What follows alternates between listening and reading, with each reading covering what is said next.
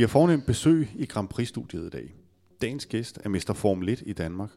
Hvis du har set, læst eller hørt noget om Formel 1 i noget dansk medie de sidste 25-30 år, så er der en overvejende sandsynlighed for, at du er stødt på navnet Peter Nygaard. Vi har reserveret en specialudgave af Grand Prix her på Mediano til en snak, der strækker sig fra dengang, der blev kørt Formel 1 på Solderbanen i Belgien, over Ayrton Sennas død på Imola og til Kevin Magnussens debut i Melbourne. Alt sammen overværet, fotograferet og skrevet af Peter Nygaard. Og jeg kan roligt love for, at der falder også lidt anekdoter af undervejs.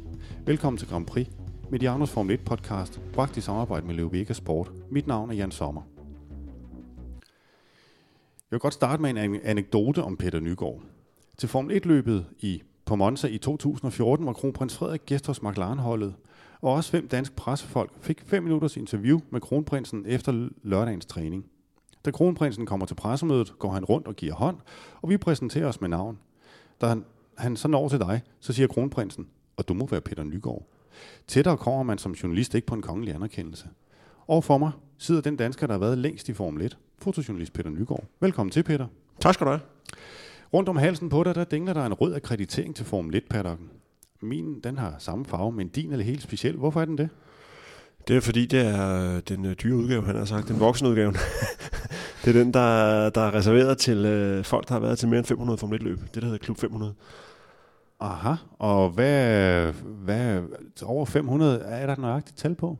Hvor mange Formel 1-løb har der været? Ja, det er der faktisk, fordi sjovt nok så ramte lige 500, da sæsonen sluttede i 13, tror jeg. Og så har der været i gennemsnit 20, 19, 20 og 21 de sidste 3 år. Så 560 løb præcis i dag. 560 løb? 560. Og hvad giver den der Klub 500, giver den nogen sådan specielle giver prestige og dumme spørgsmål fra danske journalister, og der er mange ting i det. Nej, den giver det livsvej pas på den måde, at jeg skal ikke søge om at få det fornyet hver år. Når først man har kommet med i Klub 500, så får man det pas automatisk resten af ens dag. Så har man det lige, som man ikke har længere. Ja. Okay, jamen... det kan ikke gå i arv, inden du spørger. Men ellers nogle fordele, det der som den er, det kommer ikke med andre fordele end det. Nej, det er ikke selve passet, men det er klart, når man har været så mange år i branchen, som jeg har, så er der jo, man har et kontaktnet, og det er også nemmere at gå til folk, fordi de kender måske ens navn, eller ens fjes i hvert fald. Og det giver selvfølgelig en fordel at være med til så mange løb, som jeg har. Men er det den der, så det var ikke det der Klub 500 medlemskab, der reddede dig fra Justin Bieber, han ville smide din telefon i havnen nede i Monaco? Nej, tværtimod, så det provokerede ham, for han havde ikke passet dig ikke helt så godt som mit. Du må lige fortælle historien. Ja, men Justin Bieber, han, for det første vil jeg gerne sige, kan jeg sige det her på en pæn sammenhæng? Han er møgknægt. Jamen det må du efter min mening. Og så var det i Monaco, var det forrige år, han var dernede og uddelte noget andet pokalen til Lewis Hamilton, og de to, de var sådan et anden ud af samme dårlige stykke, han havde sagt, men der var sådan en rockstjerne over dem begge to. Og så da vi gik tilbage, så ville jeg tage et billede af ham. Han kom pludselig gående, mens jeg gik og snakkede faktisk med den avis, jeg arbejder for at BT, hvornår vi skal aflevere osv. Og så gik jeg og snakkede, og så pludselig kom han så ved at tage et billede, og så skulle jeg have kameraet op med den ene hånd, mens jeg samtidig tager telefonen. Han troede, jeg ville få affære med telefonen. Så han tog min telefon og var ved at kaste den ud i Monacos havn. Indtil en af FOM's, altså Formel 1-organisationen, folk fik stoppet ham og sagt, at det var nok bedre at give mig telefonen tilbage. Og jeg fik sådan tilbage, og så en eller anden mærkelig grund, så havde han kommet til at tage et billede, mens han havde den i hånden. Så jeg har sådan et halvvejs billede af ham, hvor han står og kigger ned i min telefon, men jeg har ikke nogensinde brugt til noget, fordi som sagt, han er en møgknægt efter min mening. Men det var altså ikke... Du blev reddet, og det har ikke noget med Klub 500-medlemskabet at gøre, men ham, der... fortalte Justin Bieber, at det her, det var nok en skidt idé. Det var noget af det netværk, du har skabt. Det var en af dem, der havde været med til at udstede mit Klub 500-medlemskab, faktisk, eller Klub 500-kort. Så på den måde kan man sige, at det har nogle uventede fordele. Var det Bernie selv, der overrakte det der Klub 500-medlemskab? Nej, han sendte en mail til mig, at han ville op til sæsonen der i 14, at han ville godt udstede sin pas til mig, fordi jeg synes, jeg havde gjort så meget for mig, så jeg var helt rørt, da jeg fik den mail der, og selvfølgelig også lidt stolt, det skal jeg ikke skjule på. Og så hentede jeg den, da vi kom til det første løb i Australien. Men jeg skal lige høre, nu begynder vi, det var så den lidt lette afdeling, vi startede i, nu bliver det lidt mere seriøst. Hvorfor blev det lige Formel 1, hvis du altså kan huske så langt tilbage? Jamen, jeg kan godt huske så langt tilbage, men jeg har ikke givet nogen forklaring på det. Altså, min familie har haft autoværksted i Haslev, en lille by, hvor jeg kommer fra.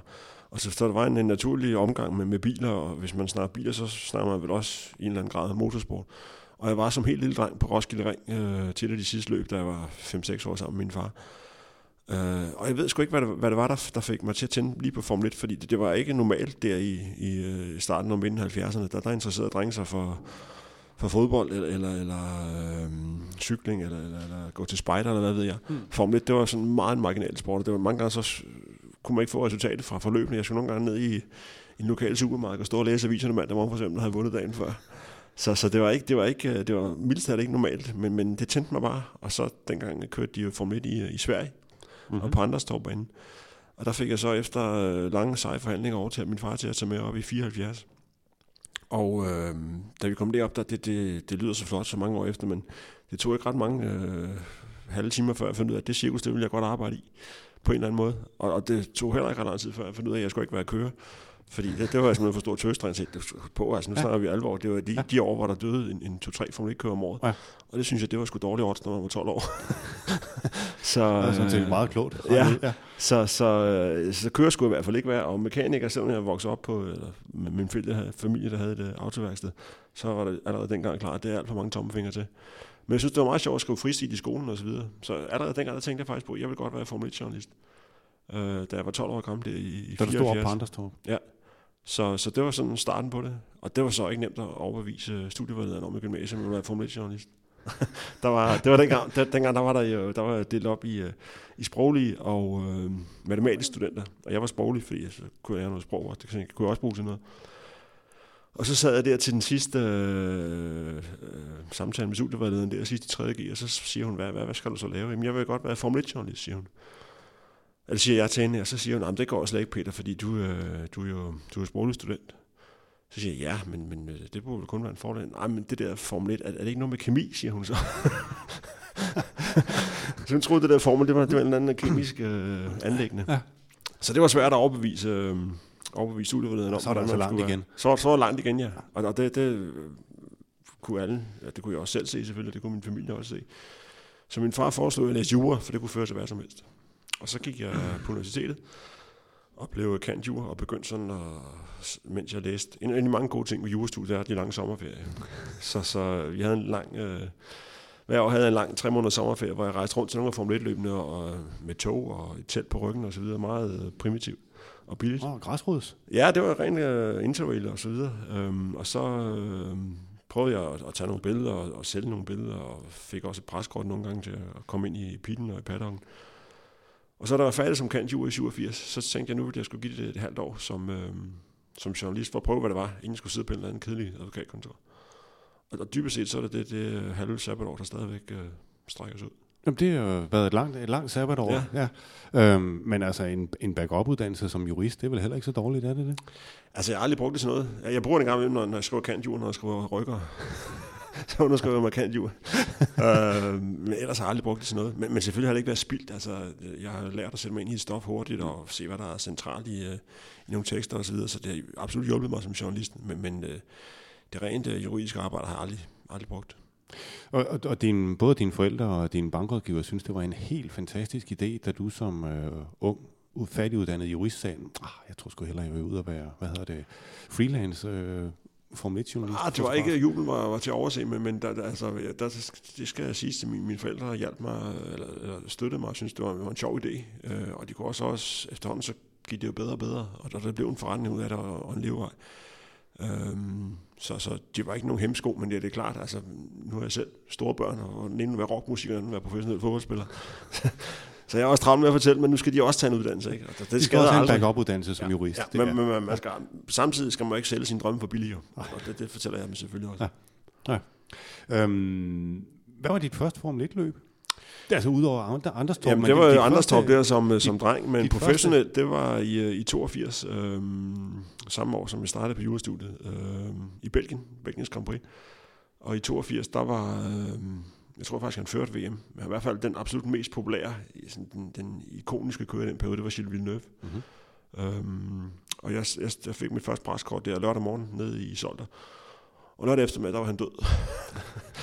så var vi ligesom i gang. Så, altså, sådan var det dengang. Ja. Han blev dræbt under træningen af Gilles Villeneuve der. Og det var selvfølgelig en grim måde at starte på. Men det var jo vel ikke første gang, du havde stiftet bekendtskab med, at der var nogen inden for den sportsgren, du interesserede dig for, at der blev slået ihjel?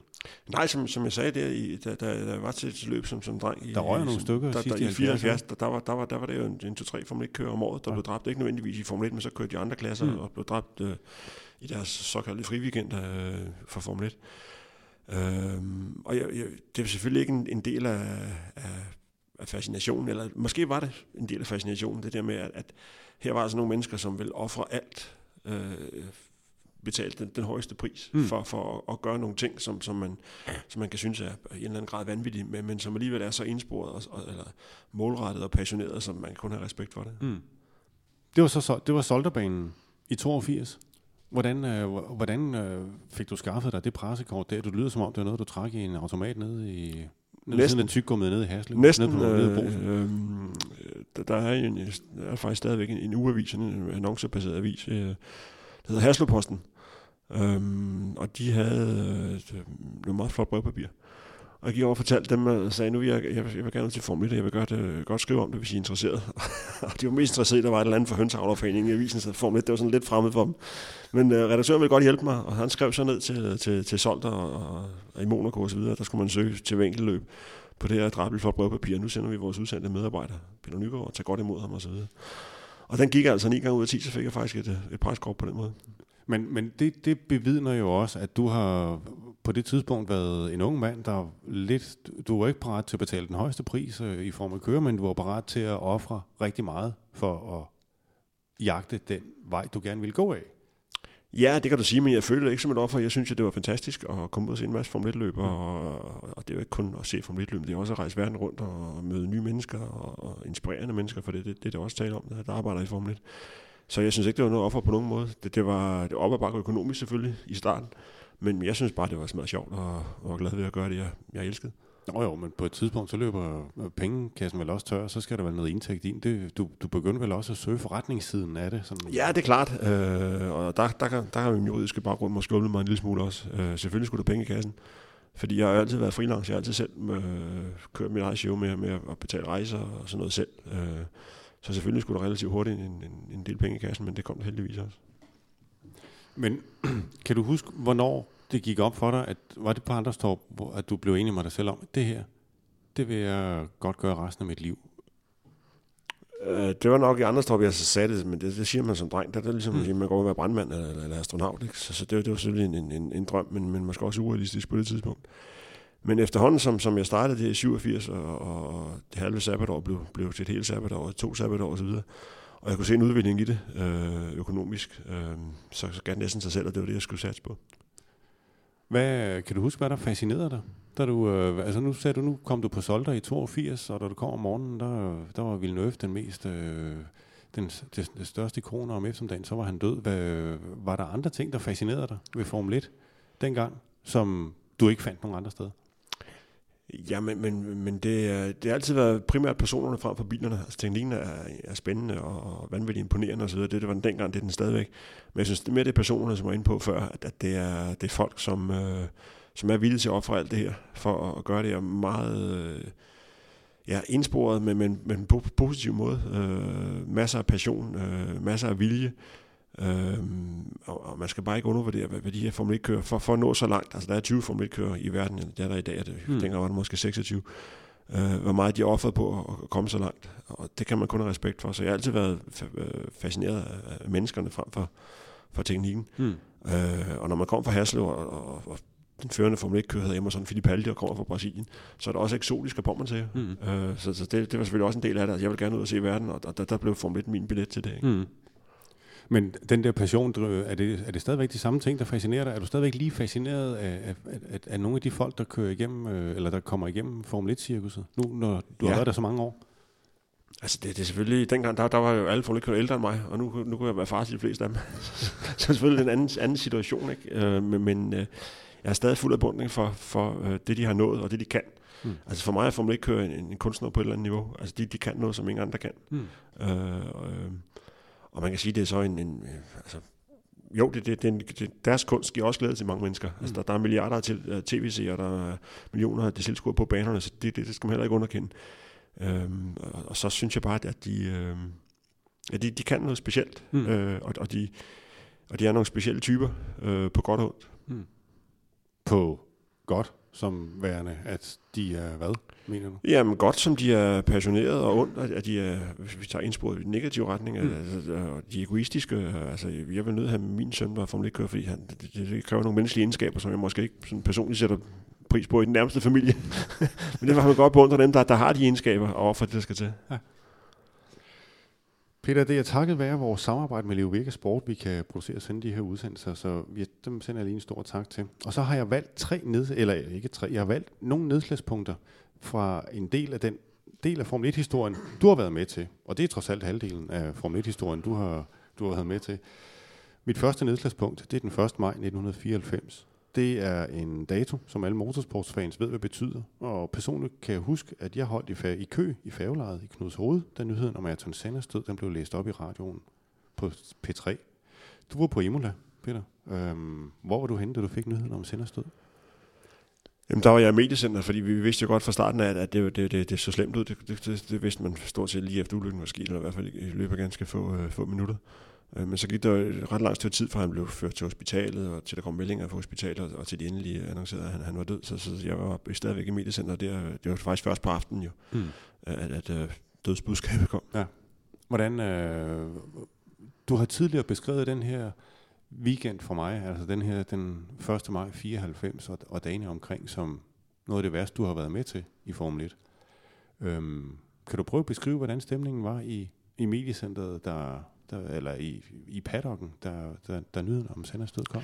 Jamen, som jeg var inde på, det var ikke helt uventet, fordi vi var klar over, at det var slemt lige fra næsten, han blev taget ud af bilen. Så hvad skal man sige, selve budskabet var måske bare kulminationen på en lang tragisk eftermiddag, og der var folk i der brasilianske kollegaer, der sad og græd, der kendte Ayrton personligt, og der var allerede 84, der var ikke, jeg var en af de ældste, men eller det var ikke, men jeg var en, der havde været med at opleve døden på Formel 1-banen, for at snakke lidt ekstra, blevet sagt inden da. Men der var alligevel gået fra Villeneuve døde i 82, og så op til 94. Der var gået 12 år, uden der var et dødsfald under Grand Prix. Og der var selvfølgelig kommet mange nye journalister ind i det tidsrum der, og der var også mange nye kører, som kommet ind og troede, at okay, Formel 1, det var farligt før i tiden, men nu er vi så kommet så langt, banerne blev sikre, og bilerne blev stærkere osv., så nu sker det ikke længere. Og så skete det, og det skete også dagen før med Roland Ratzenberger, så der var 2 dødsulykker. Altså først var der 12 år uden dødsulykker, og så var der 2 på 2 dage. Ja. Så der var selvfølgelig også et kæmpe chok, og folk havde svært ved at kapere det, og det var sådan lidt mareridtsagtigt, fordi jeg vil da ikke sige, jeg vidste godt, for det stadigvæk kunne ske, og det kan også stadigvæk ske en dag i dag. Kunsten er der, så går længere og længere mellem de dødsulykker. Men for mange var det sådan en ny erkendelse, og for mig var det også en bræt opvågning, for jeg var da også kommet ind i den der forhåbning om, at nu var det blevet så sikkert, så nu skete det forhåbentlig ikke mere. Og så som sagt 2 dødsulykker på 2 dage. Og hvordan var hele den weekend der? Fordi Ratzenberger dør... om lørdagen, Senna dør om søndagen, Barrichello kører galt fredag eller lørdag også. Kan du prøve at beskrive den weekend der? Altså lige pludselig så kommer du til Imola. Det er en dejlig racerbane, en dejlig sted i Italien, og så tror man skal ned og overveje dække et almindeligt Formel 1-løb, og så... Ja. Altså, Barrichellos ulykke om fredagen, det var jo bare endnu en af mange ulykker, som altid sker, og det var en af de større og en af de mere spektakulære, men han slap jo fra det med en brækket næse, og var på banen allerede om lørdagen igen. Så det var bare sådan en den slags sker, og det vil altid ske. Og det skete med Ratzenberger. Der var selvfølgelig et chok også, men relativt hurtigt Formel 1 folk, og journalister er sådan et ret kynisk folkefærd.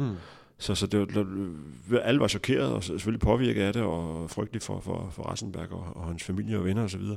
Ingen tvivl om det.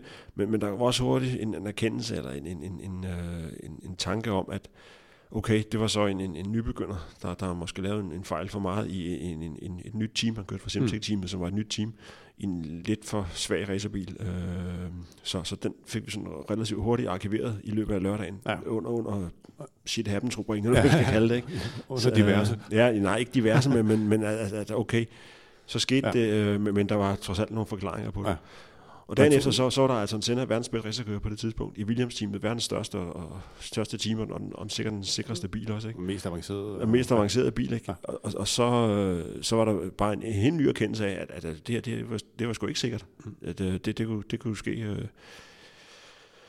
Det skete 2 gange nu, og det kunne ske igen, og så for at gøre historien færdig, så skete det 14 dage efter i Monte Carlo, kørte Carl Weldinger alvorlig galt og lå i koma i flere uger. Mm. Så det var bare en helt uvirkelig tid, hvor det føltes som om, man kunne næsten ikke starte raceløb uden, at nogle gange var i livsfejl, eller det var altid, men i overhængende livsfejl. Ja. Det er 2 spørgsmål, der ligger sådan lidt i forlængelse af hinanden, men jeg vender dem lige om. Var det kun, hvis man kan sige det sådan, var det kun Ayrton Senna, der døde den weekend på Imola, eller var det også Formel 1-sporten, der døde lidt den weekend på Imola? Hvordan opfatter du det? Nej, Formel 1-sporten er større end sine udøvere, det vil den altid være. Og var den også det med Senna? Ayrton havde været den største kører på det tidspunkt, og også en meget stor personlighed, på godt og ondt. Altså, han gjorde meget velgørende arbejde hjemme i Brasilien og så videre, men han kørte også som et svin på racerbanen mange gange. Så han var sådan en meget sammensat personlighed, og absolut den, på det tidspunkt, den mest kendte racerkører i verden.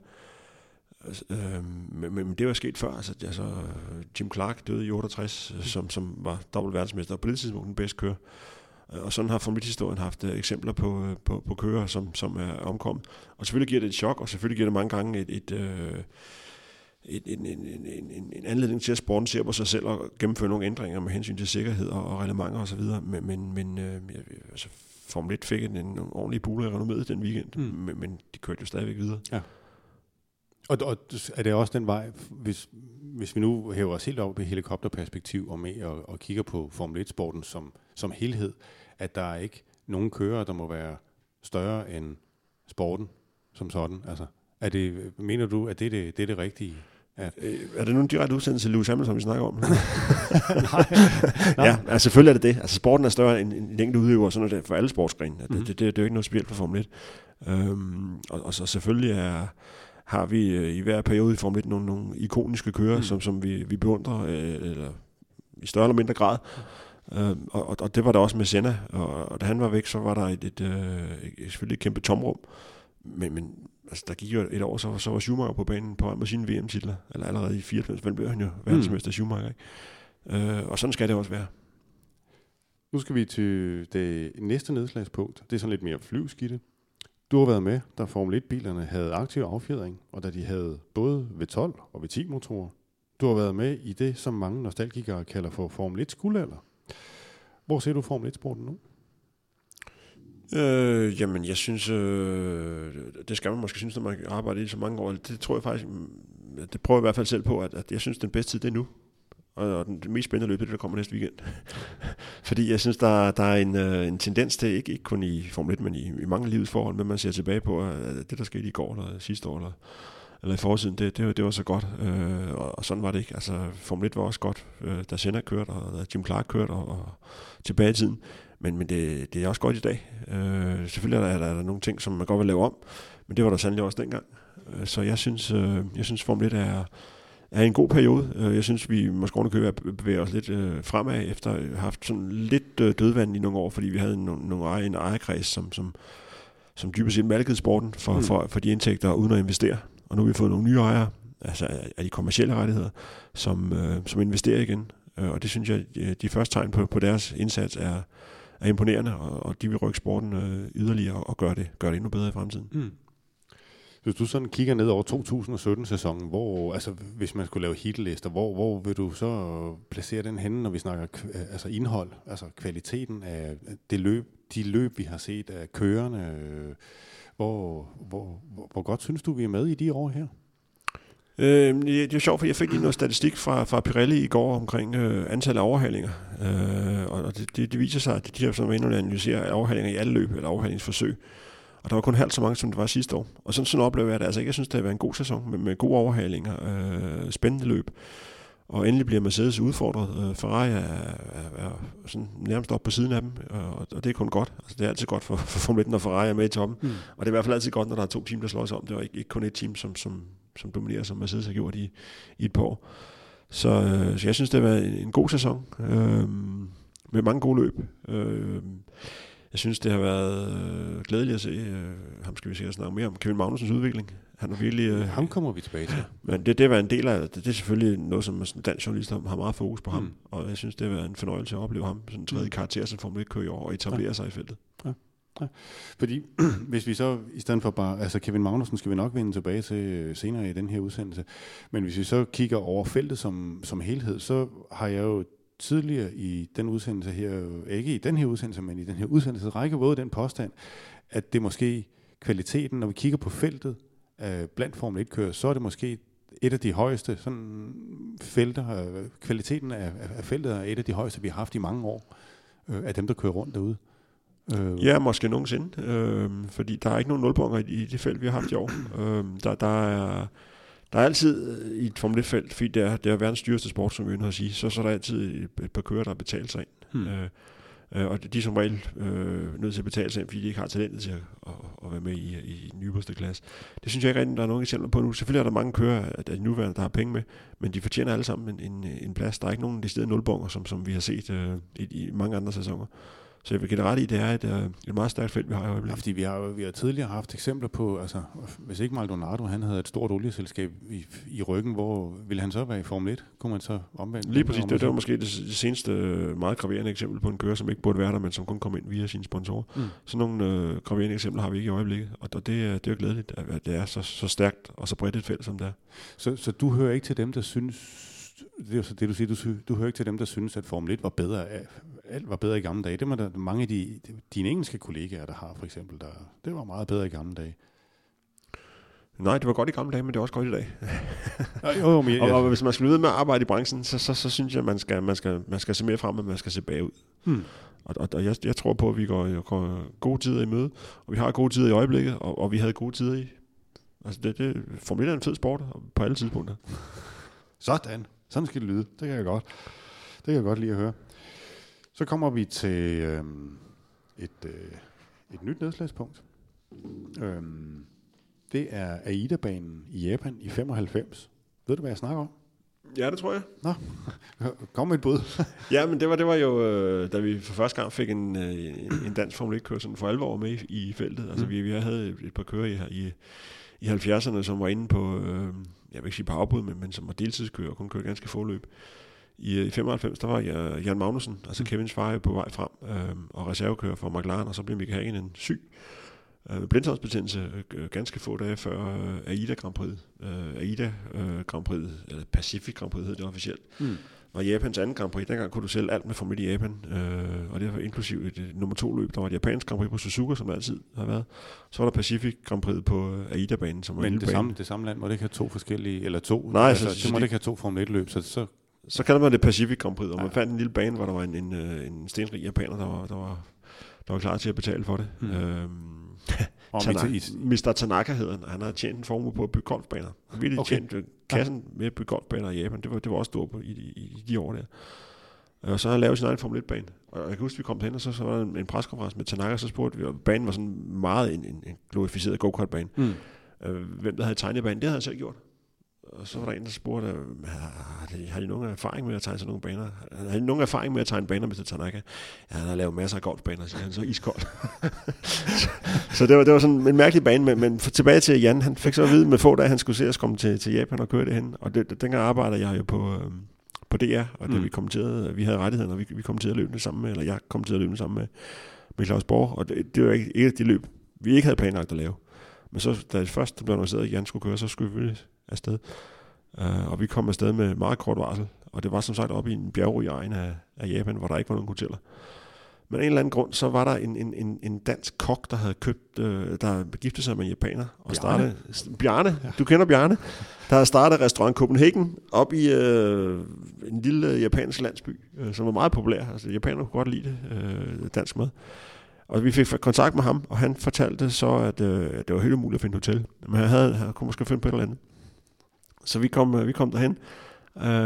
Claus og jeg, og vi havde også Claus Borg og jeg, og vi havde Jans, en storebror med os, der sluttede sig til os, fordi vi så godt rejse sammen.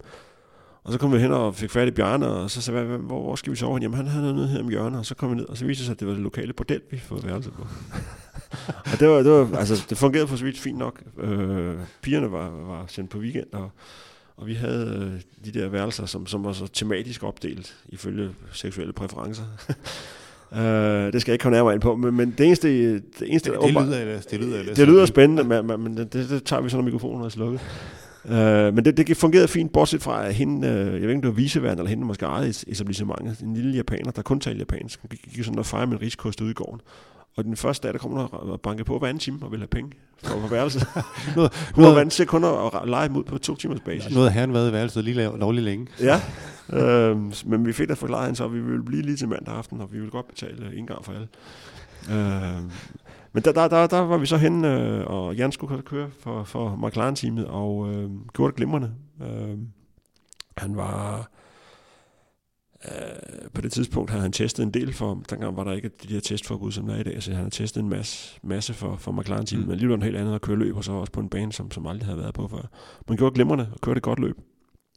Og så troede vi jo, altså efter det gode løb, så skulle han jo være fast Formel 1-kører, men så Mikaelen kom tilbage fra sin sygdom, og også en ulykke senere, så Jan kom aldrig ud og køre i... Ikke for McLaren. I 96 for McLaren, som vi havde håbet på. Men det var en fantastisk oplevelse at se Jans første løb, for han gik godt nok uimponeret til opgaven. Så det var... Men ændrede, altså lige pludselig, så har du som dansker befundet dig i den her verden som spændende sport, og der har ikke været nogen danskere aktive danskere i den der sportsgren, og lige pludselig kommer der en dansker. Hvordan var det? Jamen, der var gerne en kæmpe interesse på hjemmebanen for aviser og blade og tv også, så det var selvfølgelig en forretningsområde, vi pludselig udvidede, og det var selvfølgelig glædeligt. Men jeg har altid set sådan på det, at altså, hvis du ser på verdenskortet og ser Danmark, så er Danmarks størrelse, og den bilproduktion, vi ikke har, og de racerbaner, vi ikke har, og så videre, så har vi ikke nogen naturlig plads i Formel 1-feltet blandt de 20 kører, der skal være der. Så min lille forretning har altid været lande på, at der ikke var nogen danskere i Formel 1. Når der så var en dansker med en gang imellem, så var det sådan en slags bonus for mig. Og det var det også dengang. Altså, det var ikke lagt an på, at der var en dansker, og så pludselig kom Jan med i det ene løb der, og så senere kom han med at køre halvanden sæson i 97-98 for det, der hedder Stewart-teamet. Og det var selvfølgelig dejligt. Der blev en kæmpe interesse, at jeg kunne sælge noget mere med mit materiale herhjemme. Der var så også en øget konkurrence, men der var så flere danskere, der var rejst med rundt til løbende på godt og ondt. Så det ændrede da tingene. Men så, da Jan så blev fyret i midten af 98, så var vi tilbage til det, jeg vil kalde normalen. Så havde du det hele for dig selv? Så havde jeg det hele for mig selv igen, og så var det normalen. Og for det er den normale situation, som sagt, når man ser på landkortet, hvor stor Danmark er. Den normale situation for Danmark og Formel 1, det er, at vi ikke har nogen kører med.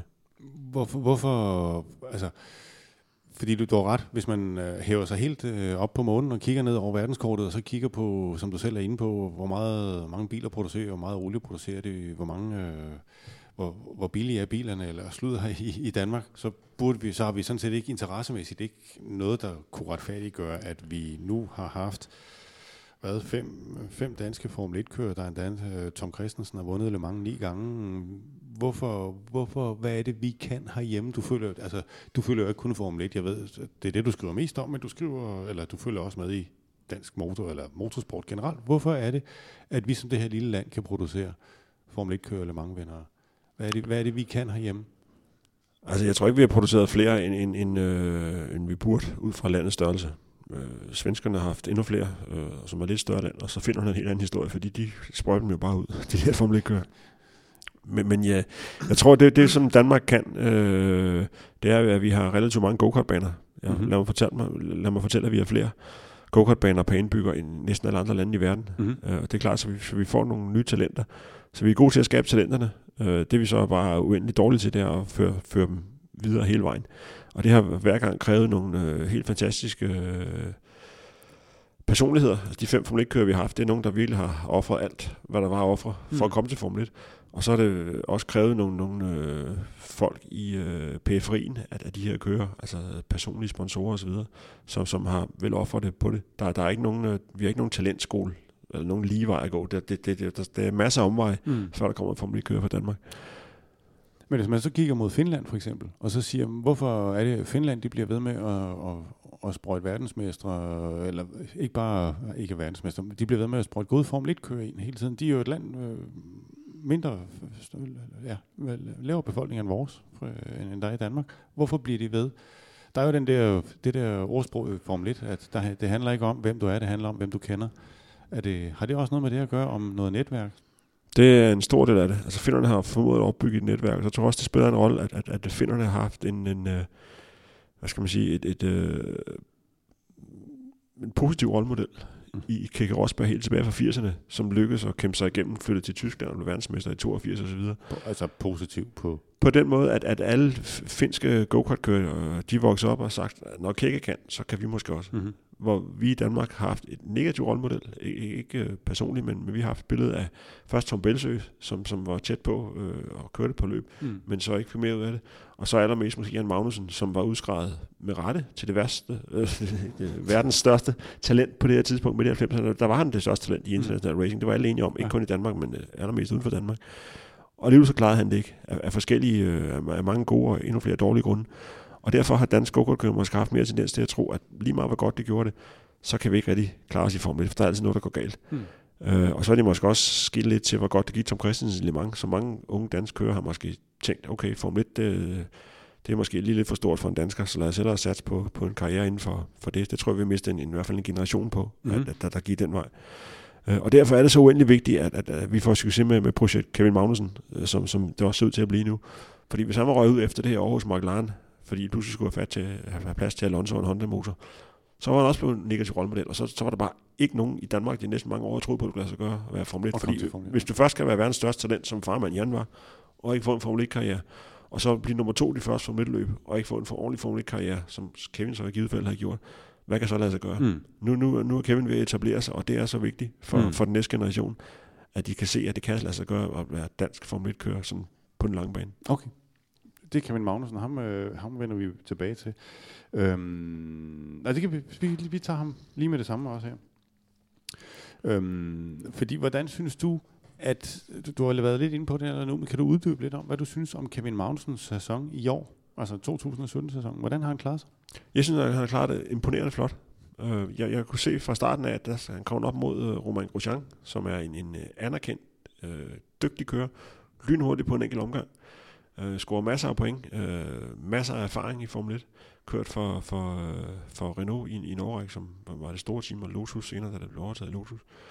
Så det var det var den målestok, som Kevin følte, han havde manglet i sine år hos McLaren, hvor Jenson Button måske blev anset for at være som lidt for gammel, og hos Renault, hvor Julian Palmer blev anset for at være lidt for ung, eller i hvert fald lidt for langsom. Ikke? I hvert fald lidt for langsom. Ja, nu kommer Tom Romain Grosjean, og der var jeg spændt på at se, jeg er ikke i tvivl om, at Kevin ville gøre det godt, men ude i verden var man sådan, der var der sådan den store eksamen for Kevin. Hvad kan han nu mod Grosjean, som vi ved er hurtig?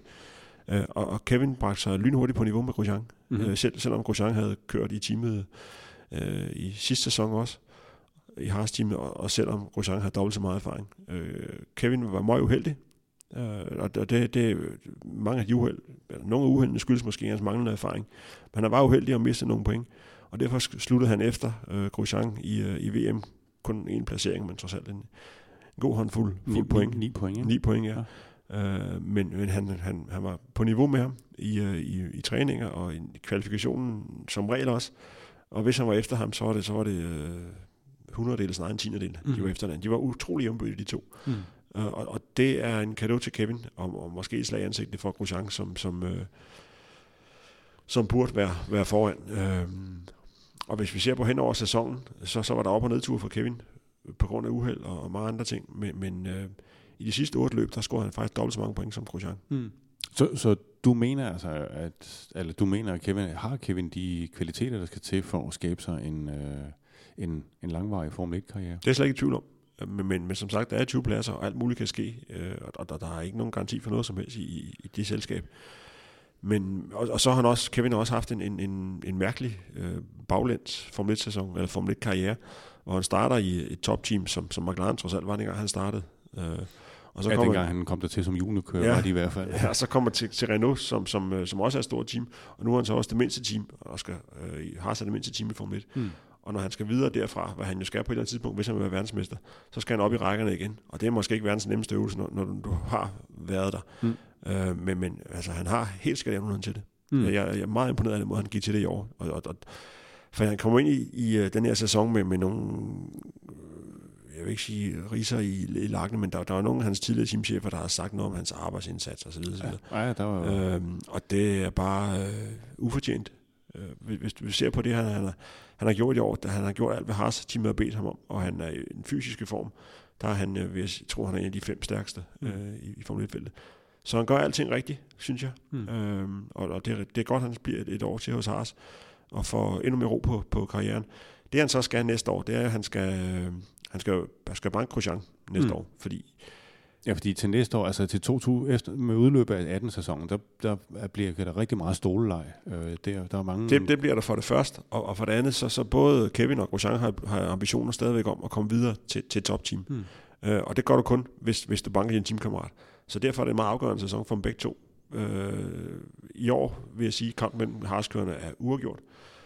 Lidt flere point til Grosjean, men omvendt så Kevin var i sin første sæson i teamet og etablerede sig hurtigt, så det kan man med rette bedømme til uafgjort. Næste år, så skal der være en vinder blandt de 2 harskører, der kan komme videre, og når der er en vinder, så er der også en taber, som måske skal ses om efter at arbejde uden for Formel 1. Så en meget afgørende sæson for Kevin næste år. Ja.